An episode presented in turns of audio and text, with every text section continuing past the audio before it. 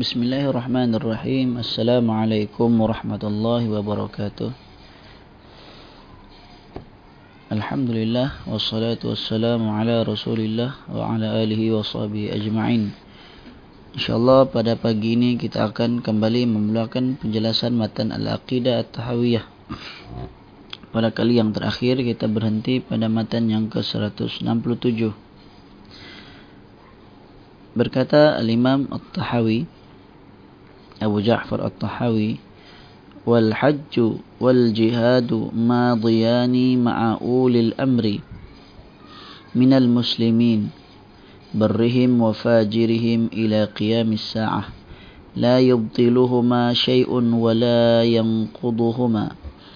Maksudnya jihad haji dan jihad tetap berlaku bersama pemimpin dari kaum muslimin yang saleh maupun yang fajir yang yang tidak soleh, yang jahat dari kalangan mereka. Ila qiyamis sa'ah sehinggalah hari kiamat tetap berlaku. Haji dan jihad tetap berlaku. Dan yang kedua, uh, wala yubtiluhuma syai'un wala yanquduha. Kedua-dua syariat tersebut, syariat haji dan juga jihad tidak akan terbatal sehinggalah. Maksudnya tidak akan dapat dibatalkan dan digugurkan oleh sesiapa pun ya? Sehinggalah hari hari kiamat.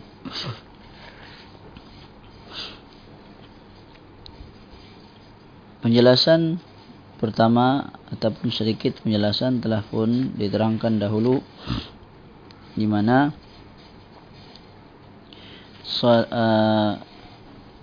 solat di belakang pemimpin sama ada yang baik maupun yang uh, yang fajir tetap kita mengikuti mereka. Tujuannya adalah untuk uh, agar tetap uh, terbinanya persatuan kaum muslimin.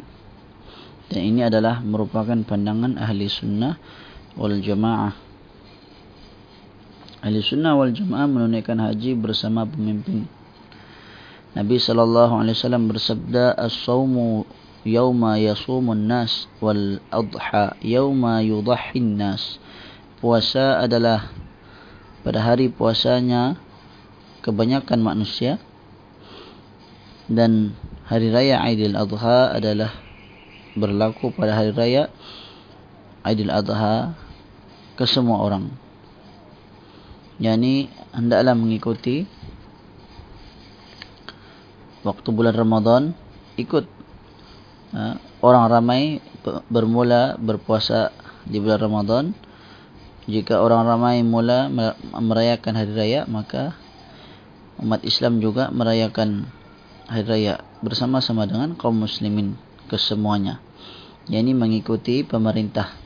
Jika pemerintah telah mengumumkan hari raya ataupun telah uh, mengumumkan melihatnya anak bulan maka pendapat mereka lah yang yang diikuti. Yang dimaksudkan jihad adalah memerangi orang-orang kafir. Maksudnya orang-orang kafir yang memerangi orang-orang Islam. Termasuklah orang yang menentang orang Islam seperti golongan khawarij. Maka kita memerangi orang-orang yang zalim adalah kerana kezaliman dan penganiayaan yang mereka lakukan. Bukan kerana kekufuran mereka.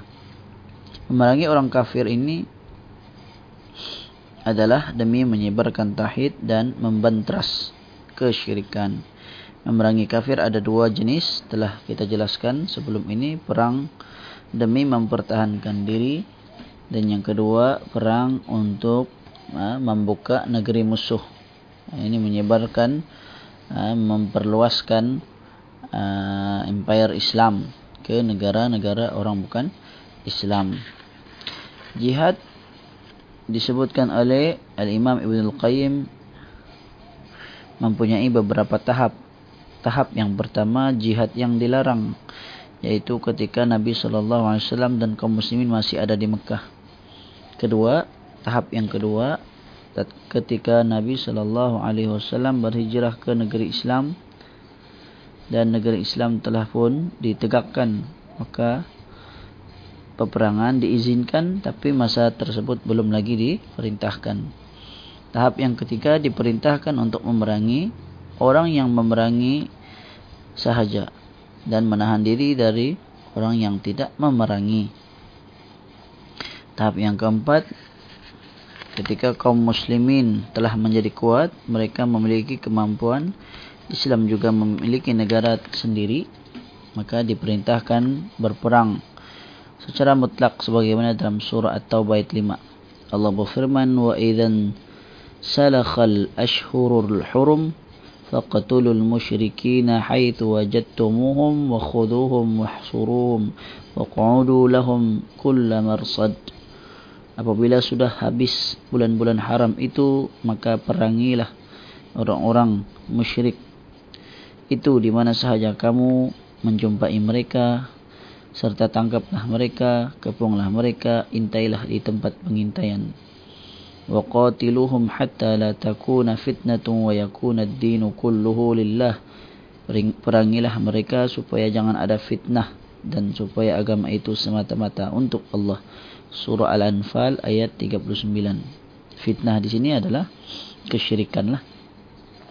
Maka di sini Allah perintahkan ha, berperang secara secara mutlak. Demikian empat jenis ataupun empat tahap ha, peperangan.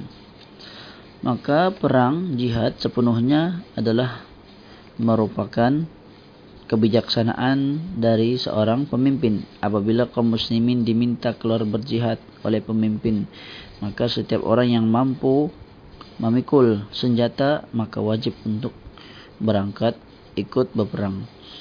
Pemimpin yang menyelenggarakan haji dan jihad tidak disyariatkan tidak disyaratkan uh, pemimpin yang uh, memimpin ataupun menyelenggarakan haji dan jihad tidak tidak menjadi syarat mereka ini mestilah orang yang suci bersih dari melakukan maksiat. Boleh jadi mereka orang yang melakukan beberapa kemaksiatan dan penyimpangan. Kan tetapi selama mereka masih Islam, mereka tidak murtad, maka wajib melaksanakan jihad dan juga haji bersama dengan pemimpin.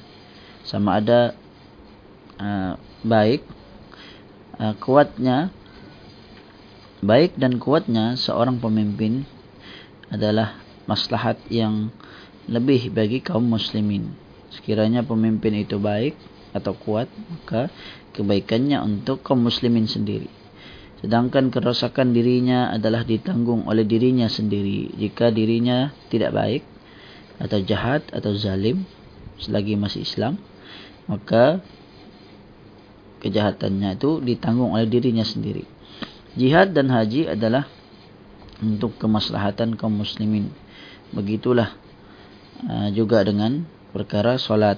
Jika pemimpin benar, maka kita bersama dengannya. Jika dia keliru, tersalah, maka kita hanya menghindari keburukannya. Akan tetapi tidak boleh melakukan pemberontakan, melawan, membangkang dari ketaatan kepada mereka. Inilah pandangan ahli sunnah wal jamaah. Adapun pandangan ahli bid'ah seperti golongan khawarij, maka hendaklah kita menjauhi pandangan mereka kerana mereka ha, golongan yang ha, suka melawan pemimpin pemerintah Islam yang sah dengan alasan-alasan kononnya mereka tidak berhukum dengan hukum Allah tidak menegakkan syariat Allah dan seterusnya.